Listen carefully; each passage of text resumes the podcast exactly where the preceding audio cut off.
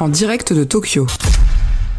Il y a 100 ans, le 1er septembre 1923, le Japon vivait un tremblement de terre, le séisme du Kanto qui a ravagé Yokohama et le reste du Kanto et fait 140 000 victimes, dont 30 françaises. À cette époque, la communauté française du Japon ne représentait que 600 personnes, principalement regroupées à Yokohama. Où en est-on aujourd'hui? Et plus globalement, où en est-on de l'immigration au Japon? Pour en parler avec nous, Thierry Consigny, conseiller des Français de l'étranger du Japon et élu à l'Assemblée des Français de l'étranger pour l'Asie-Océanie. Thierry Consigny, bonjour. Bonjour Katia Martin. Alors le Japon a-t-il toujours été une terre d'accueil pour les communautés étrangères? Le Japon, depuis euh, l'ère de Meiji, s'est euh, tourné vers euh, l'Europe, les États-Unis et un peu plus depuis ces dernières années vers les nouvelles économies. Ça a toujours été une terre d'accueil de nombreuses communautés étrangères et un pays qui, en rapport avec la France, a un grand tabour de France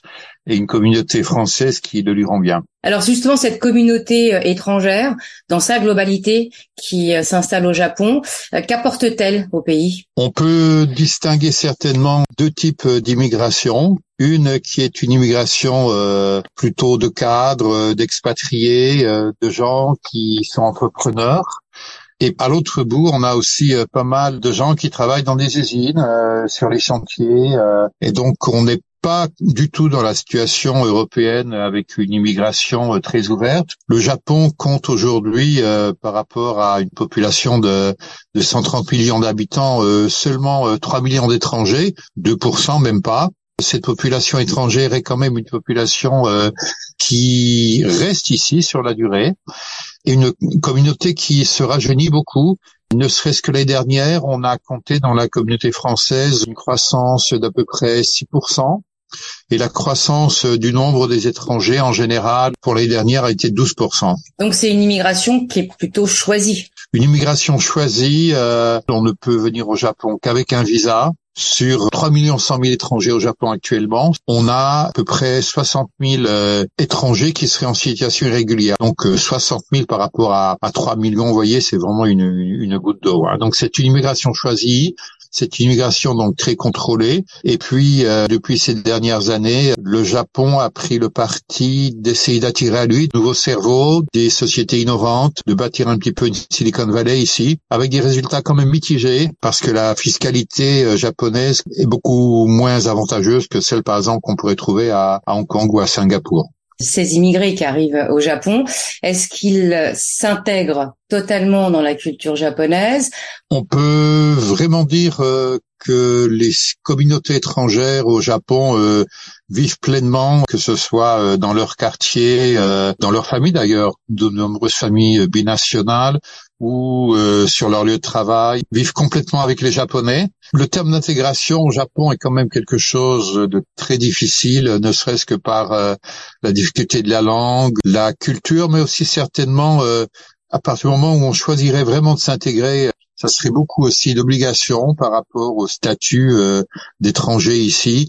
Et on a des gens très heureux qui vivent au Japon, qui côtoient les Japonais tous les jours, comme moi, qui parlent japonais, qui lisent le japonais, qui sont au Japon, mais qui restent quand même bien français, bien américain, bien chinois, vietnamien. Donc, on ne peut pas parler certainement d'une intégration. On en fait un peu en France euh, la clé du vivre ensemble avec une intégration idéale. Ici, on a des communautés étrangères et un vivre ensemble qui marche bien sans pour autant passer par une intégration qui remettra en cause peut-être à la fois l'originalité des communautés ou euh, le sens profond de l'esprit japonais qui reste quand même très japonais. Donc on n'a pas besoin forcément de parler couramment le japonais, de le lire et de l'écrire pour pouvoir avoir un bon accueil. Je parlais de l'intégration plus dans le fait d'essayer de devenir japonais, d'essayer de s'intégrer à la société japonaise, euh, mais par contre, non. Là, je suis catégorique. Pour ce qui est de la langue japonaise, euh, il faut, quel que soit le projet qu'on ait au Japon, que ce soit trois mois, six mois, un an ou plus long, il faut à tout prix investir dans la langue, parler la langue, euh, parce que même si le pays a fait d'énormes efforts, le Japon reste quand même un pays où, si on veut aussi avoir une carrière qui soit harmonieuse et qui soit évolutive, il faut à tout prix parler japonais.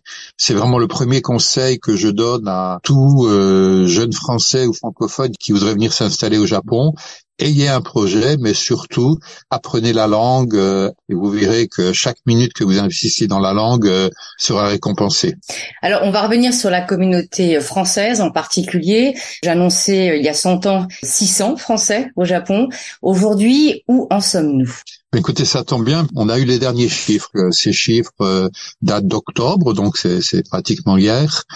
Aujourd'hui, vous avez au Japon une population d'environ 12 000 personnes inscrites au consulat, bah, certainement entre 16 000 et 20 000 en fait. Donc on a un bon tiers ou un gros tiers de, de Français qui ne s'inscrivent pas. Mais globalement, vous avez une population ici au Japon de 12 000 à 16 000 personnes, principalement les gens sur le nord du Japon, ce qu'on appelle la circonscription de Tokyo, tout ce qui est euh, au nord à peu près euh, 9 000 personnes, et au sud donc euh, Kyoto, mais également Okinawa, Nagoya, euh, la mer du Japon, à peu près 3000 euh, personnes. Donc on est sur trois quarts un quart. On est sur trois quarts un quart. Et sur une population qui évolue à peu près de, de 6% par an, avec euh, une population à Kyoto qui, elle, évolue et croît beaucoup plus vite. Et par rapport à la situation en Asie, comment se positionne le Japon pour l'accueil de Français, justement? Ça serait intéressant de voir parmi le top 30 des pays qui accueillent des Français sur la durée, comment se situent les autres pays asiatiques? Mais je peux vous dire que le Japon, jusqu'à maintenant, était classé 33e, puis 32e, puis 30e et aujourd'hui est 28e. Donc il est rentré dans le euh, top 30. Le Japon est rentré dans le top 30 des destinations favorites des Français pour leur expatriation. Justement, comment est-ce qu'on peut faire Quelles sont les, les, les règles aujourd'hui pour euh, s'expatrier au Japon? La règle la plus simple est que si on veut travailler au Japon, venir à l'aventure, euh, faire des contacts et espérer obtenir un visa, ça marche pas. En fait, il faut vraiment euh, avoir déjà le bagage qui correspond à ce que les Japonais attendent.